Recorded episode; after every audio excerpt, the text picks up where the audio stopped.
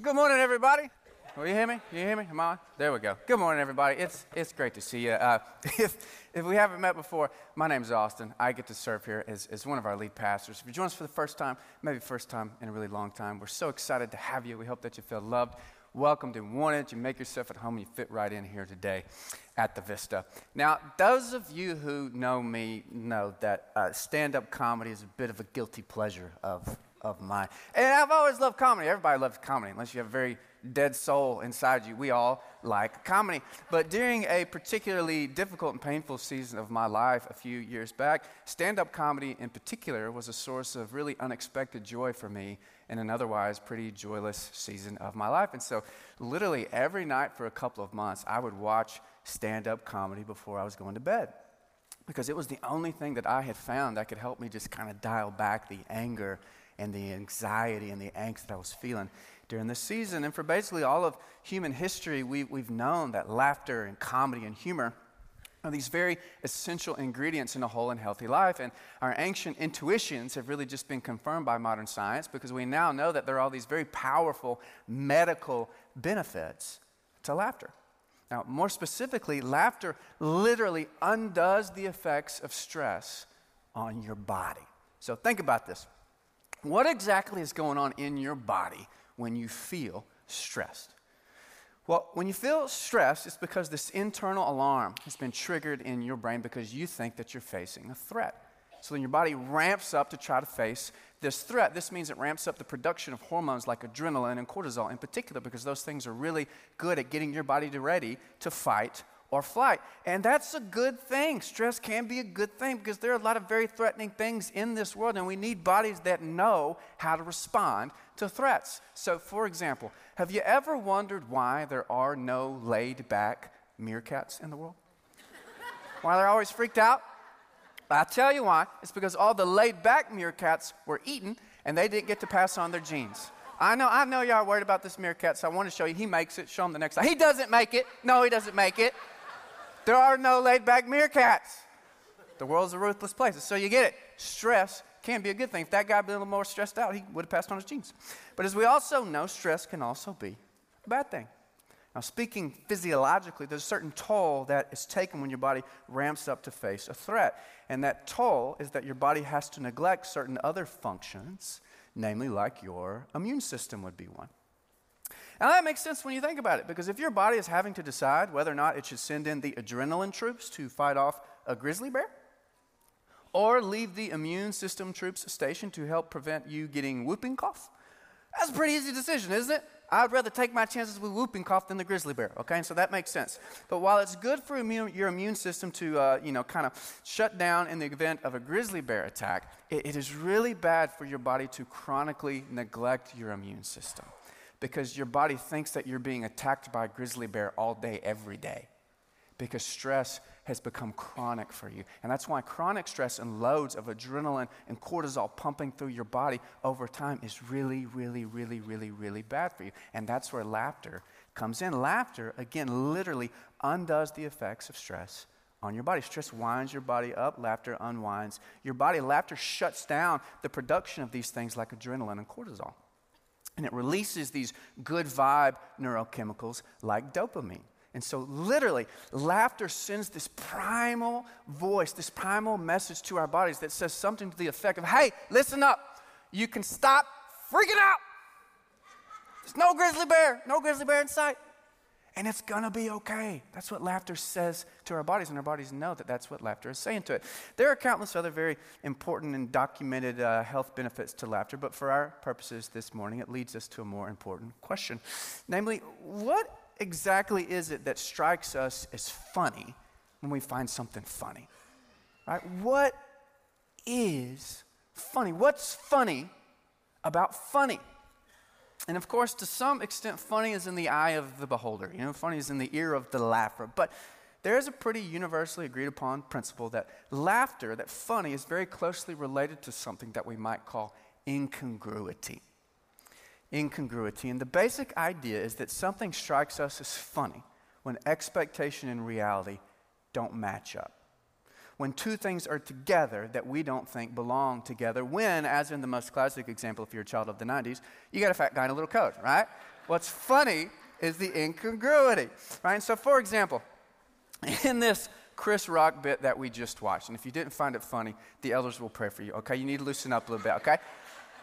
In that bit, what was funny was what? Well, it was the incongruity of it all.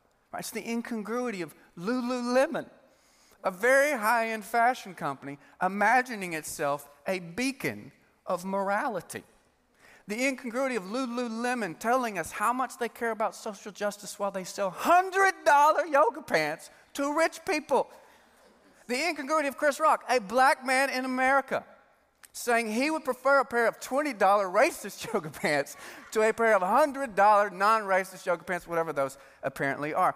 I promise that all of this is relevant. I promise it is. Because there is no greater source of incongruity, okay, of expectation and reality not matching up, and thus no greater source of laughter in all the world than the good news of the gospel, than the hope of the empty tomb, than the unexpected faithfulness of the God of Abraham, Isaac, and Jacob. And so, if you have your Bibles, grab them. We're going to be in Genesis chapter 17, 18, and 21.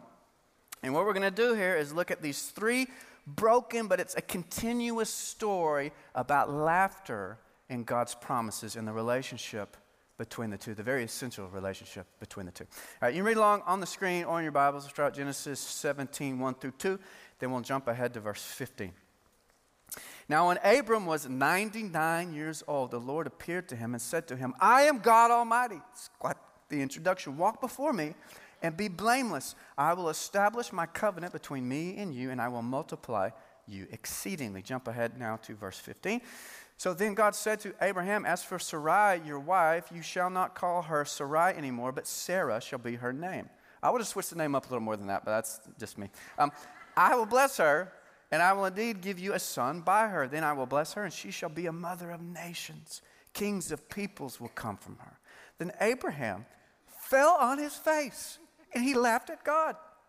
And he said in his heart, Will a child be born to a man a hundred years old? And will Sarah, who was 90 years old, bear a child? And Abraham said to God, Oh, that Ishmael, this is his other son through Hagar, might live before you. But God said, No, no, no, no. Sarah, your wife, will bear you a son, and you shall call his name Isaac.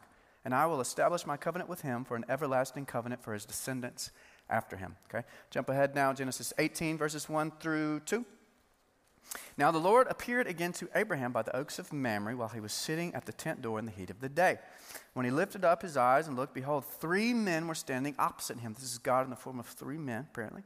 And when he saw them, he ran to the tent door to meet them, and he bowed himself to the earth. We'll pick the story up in verse 9.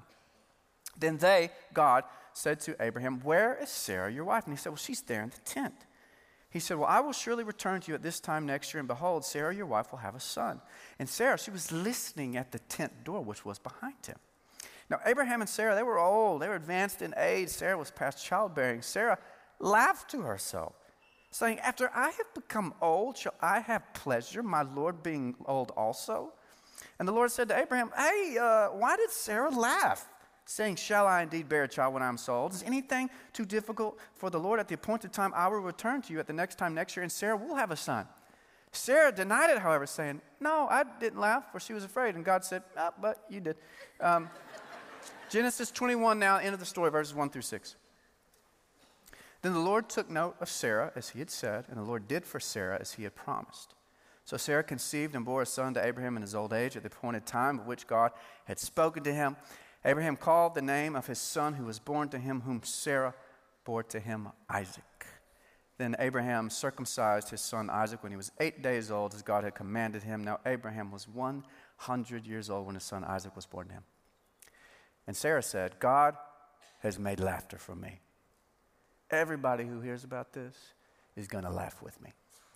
Right, Genesis 17, 18, 21. So, for a little bit of context here, God has singled out this couple, Abraham and Sarah, to be the means through which God brings redemption to this world that east of Eden has fallen deeper and deeper into sin and suffering. And God's plan to redeem the world is to bless this couple, Abraham and Sarah, with a really big family that's then going to go out and bless all the families of the world. It's God's plan. It's a great plan. It is a great plan. Uh, with the one very important caveat being that Abraham at this time is 75 years old and Sarah's 65 years old, and they don't have any children because Sarah, for whatever biological reason, can't have children. Bit of a kink in the plan, right? But hey, whatever. All things are possible with God. So they just trust God and they wait and they wait and they wait and they wait until Abraham is 99 years old. And God still has not come through for him. At this point here in Genesis 17, God demonstrates a lot of EQ, I think because he realizes that he's been making, uh, making Abraham wait 24 years for this promise. Can you imagine how long that must be? Now, in God's defense, time is different for him than it is for us. So I like to think he's probably just talking to Abraham. He's like, hey, Abraham, here's the deal. I'm going to give you a son. His name's going to be Isaac. It's going to be amazing. And then God probably got distracted, saw a squirrel. Squirrel. Abraham, what we're saying, oh, you are 100 years old now. My bad, man. A day's like a thousand years for me. I'm sorry, dude. It's my fault. Um, and so Abraham realized, man, I need to, God realized I, I need to help my guy Abraham out. I really made him wait a long time. And so he tells him, hey, I'm going to reaffirm this promise. I'm going to give you a son. And what does Abraham do? Well, Abraham, bless his heart, this is what the text says. You read it. He falls on the ground laughing at God. And what does Abraham find so funny? Like, what was so funny? What was funny about what God had said to him? Well, what was funny was the incongruity of it all. The incongruity of Abraham's situation situated beside God's promise. Abraham hears this. He's like, God, are you kidding me? I'm going to have a kid. I am a hundred years old. My wife is 90. So, you know, it's been a minute, man. It's been a minute since the sensual sounds of Marvin Gaye have been heard in the old tent. You know, I just, I don't know if I'm going to be up for it. I just don't know. And so Abraham's, you know, his, his expectations, they don't match the reality of God's promises. So he laughs. He laughs at God. He laughs at God's face. And one of my favorite moments in all of Scripture, God sees Abraham just rolling on the ground laughing at him. Right? And, and instead of striking him with a lightning bolt to the loins, which is what I would have done, were I the big guy, God says, Okay, okay, you think this is funny. You think this is funny, Abraham. Well, here's the deal. When I come through for you, you're going to name your little baby boy that I'm going to give you Isaac. You know what the name Isaac means? Literally means laughter. Yeah, because when I come through for you and blow your expectations out of water, we'll, we'll see who's laughing then, big boy. Right? God says, I'm going to make this covenant to redeem the world through the birth of this little boy named Laughter. Literally, named Laughter. In Genesis 18, we get a continuation of this story, but this time it's a little bit more Sarah centric. Abraham and Sarah, they're hanging out at the, the, the camp uh, around this oak grove when God, apparently in the form of these three men, which some have seen as this elusive reference to the Trinity, shows up and uh, once again reaffirms this promise to give Abraham a son. And apparently, Abraham has not told Sarah about this visit he had with God in Genesis 17. And I don't know, but I find it really encouraging to know that even Abraham and Sarah, okay, one of the most important and revered couples who has ever lived, were apparently really terrible at communicating with one another, right? I mean, don't you feel like that's something you should have told your wife? Hey, what'd you do earlier today? Oh, just talked with God, and He said, good to go on the kid. You know, it's still going to happen. It's like, you ever had one of those couples in your life, they're so perfect, they never fight? You know what I'm talking about? And then you finally get a little glimmer of a fight in public, and you're like, thank you, Jesus. I just needed to know that these people were not perfect. That's what's going on here. They, they have not co- communicated well. Anyways, Sarah, she's in the tent. She's apparently doing a little bit of eavesdropping, and she overhears God reaffirming this promise to give Abraham and Sarah a kid. And she doesn't fall on the ground laughing like old man Abraham does, but uh, we're told that she's kind of laughs to herself. She's like, Are you kidding? I'm going to have a baby? My husband is a hundred years old. Now, her words here Shall I really have pleasure? My husband being 100 years old, y'all giving that man way too much credit. And then in this very delightful detail, we're told that God actually confronts Sarah about this. And God's like, hey, Sarah, why are you laughing? And Sarah, you know, she's just behind this tent. You know, she's like, oh, no, I wasn't. And God's like, yeah, but you did. Omniscience here. What are you, you really going to tell me you didn't laugh? And this brings us to the end of the story, Genesis 21. A year after making Abraham and Sarah laugh, their firstborn son, Isaac, or more literally, laughter, is born to him. And what does Sarah say? Genesis 21, verse 6. God has made laughter for me. Literally. God made this little boy named Laughter for her. And everybody who hears about this is going to laugh with me. As Dallas Willard uh, reminds us, God doesn't make Abraham and Sarah name their kid laughter as a form of punishment. you know, that'd be kind of kind of cruel. But rather as a perpetual reminder that God is a God who violates our expectations with a faithfulness that is so outrageously good and kind and joyful that all we can really do in response to it is laugh. What else are you going to do? Right? The incongruity of redemption of our hopeless situation situated within God's massive faithfulness is so outlandish that it demands laughter. And so, if you don't see the humor in the gospel, if your faith is never a source of laughter for you, then man, I, I think maybe you haven't really understood the gospel. This came up a few times during our series on Ecclesiastes, uh, where we noted this understandable but perhaps borderline perverse fascination that we modern people have with catastrophizing. You remember talking about that? How we modern people, we have this tendency to act like life is either a catastrophe or it's a catastrophe waiting to happen. And this manifests in all sorts of ways, but perhaps most clearly in this really strange phenomenon wherein the people who have less to worry about than any people who have ever lived, you and me, safest, most prosperous, will live the longest, you name it.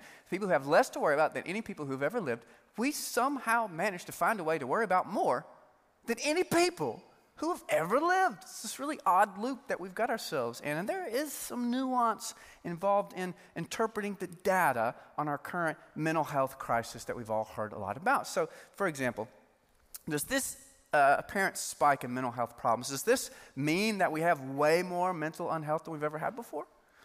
Or could it mean that we're just way more comfortable reporting and being honest about the mental unhealth that has always been there? Or could it be working kind of the opposite way? And this apparent spike in mental health problems is due to the fact that we're now much more aggressive in diagnosing things as mental health disorders than we were previously. So, for example, uh, when the Diagnostic and Statistical Manual for the American Psych- Psychiatric Association was originally released, I think in the early 50s, it listed around 100 mental health disorders. It's a lot, but listed around 100. But over time, that list grew and it grew and it grew and it grew until the point where there was around 300 mental health disorders now listed. And suddenly, half of all Americans qualified as having a mental health disorder. All right, so it'd be like if it, was, if it was back in the day, you know, and there was just something wrong with you, like you, uh, you, you pulled for Texas A&M. Okay, just hear, hear me out. hear me out. Back in the day, if you did that, we would all have just known that you were a bad person. now, you'd be diagnosed with a, a mental health disorder, be that this person's a masochist. They enjoy inflicting pain upon themselves. And so you see how the diagnosis has just changed a little bit in these different years. Um, that has been dialed back a little bit recently because people started asking some really good questions about whether or not we were now calling things mental health disorders that were maybe better understood as just garden variety being a human is kind of hard difficulties. So the psychologist Richard McNally, he put it like this. Civilians who underwent the terror of World War II, especially Nazi death facilities, would surely be puzzled to learn that having a wisdom tooth extracted, encountering obnoxious jokes at work, or giving birth to a healthy baby after an uncomplicated delivery can cause post traumatic stress disorder. Okay? And so, whether it's that we're now just more comfortable, you know, confessing mental health issues that have always been there, or if it's that we've become a bit overzealous in calling things mental health issues nowadays. What is clear is that we are all now much more prone to think of ourselves as mentally unhealthy. What is clear is that there's now a very strong cultural tide pulling all of us, progressives, conservatives, everybody in between, toward anxiety and catastrophizing could feel the pull of it. And now, look, I am well aware that the absolute worst thing that you can do for people who are sad, scared, angry, and anxious is what? To tell them to just stop it. you know, just stop it. Why? Just stop doing it. Just stop it. Y'all seen that Bob Newhart skit? Just stop it. Stop it.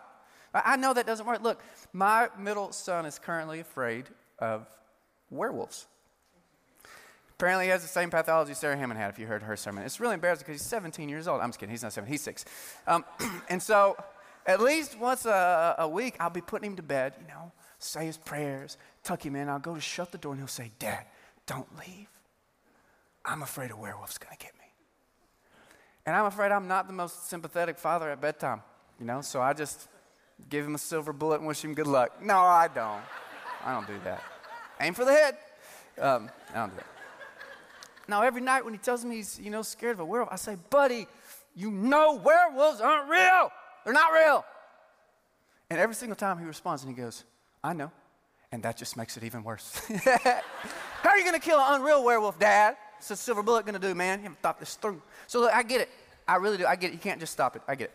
But as one who has been tasked with proclaiming the truth of the gospel, I, I do find myself theologically obligated to remind you that you are not obligated to go through life chronically sad, scared, angry, and anxious. Because a lot of us seem to think that we are. We think that chronic sadness and anxiety is just like the tithe we have to pay in order to be responsible people and serious Christians because, after all, everything's just so awful. Isn't everything so awful? It's awful. It's all awful. If you're a more, perhaps, progressive person, you think it's awful. It is awful that we have to live in this horrifically unjust, oppressive, misogynist, racist, sexist, colonialist society. And most importantly, Lululemon stands with you, okay? You need to know Lululemon has your back. It's very important that you know that.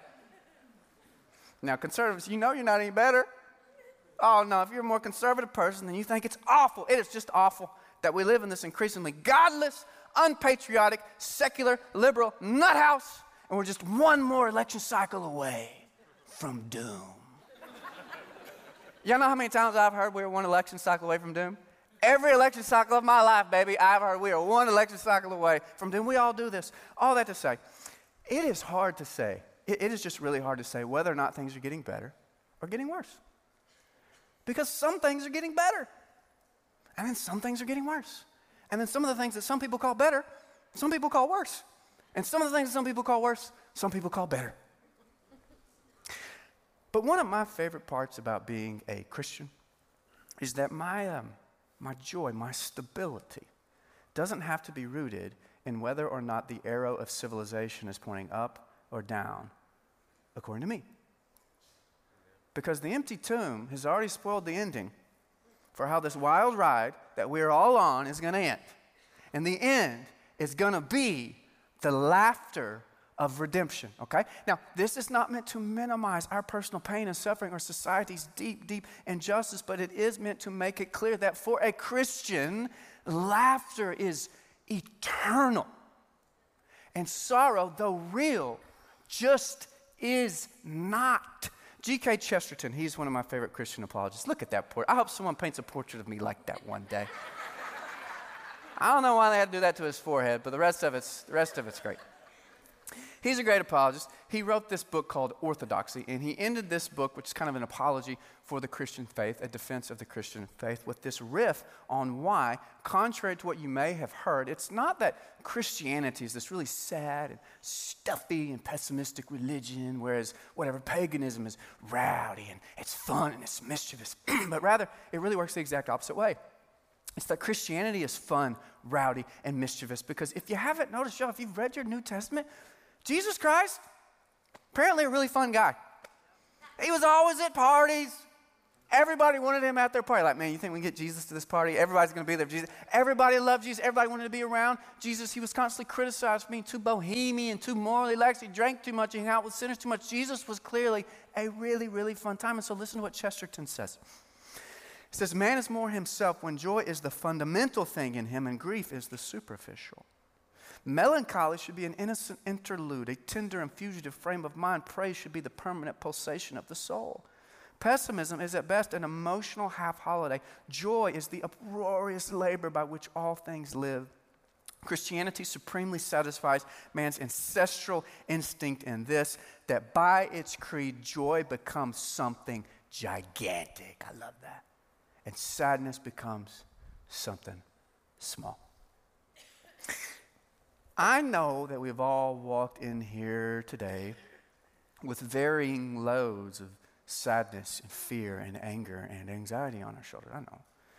And look, there will be no ridding ourselves of that burden fully on this side of things. But as we, as we linger here in the wake, in the good vibes of Easter, let's just pause Okay, just, just hit pause on the catastrophizing for just like one minute. It'll still be back there for you to go back to if you want, okay? Just hit pause on that. And let's remember that once upon a time, God gifted an old childless couple with a little baby boy named laughter. And our laughter remains a visible, tangible, daily reminder that we can stop freaking out because it's going to be okay. Not because you got this, you don't. but because the tomb is empty and always will be. Amen? Amen. Let's pray together. Gracious God, thank you for the gift of today. We come before you, and this is a room full of people, which means that this is a room full of anger, anxiety, sadness, stress, fear. God, we don't mean to do it. It's just the most natural thing imaginable because the world can be a scary and tough and traumatizing place. And so we bring it all before you. We realize that there is a sense in which we will never fully rid ourselves of these burdens we have walked in with on this side of things. But we also remind ourselves that our sadness will not get the last word. Our sorrow is not eternal. Joy and laughter will get the last word. Not because we've got it, but because you've got it. And so I pray for all my friends in this room today, new friends, old friends, some of whom have walked in today with very heavy burdens, that you would remind them that it's going to be okay because the tomb is still empty and it always will be. And when all is said and done, and we see how this whole thing is sorted out, we're going to be left with laughter. We pray this in Jesus' name. Amen.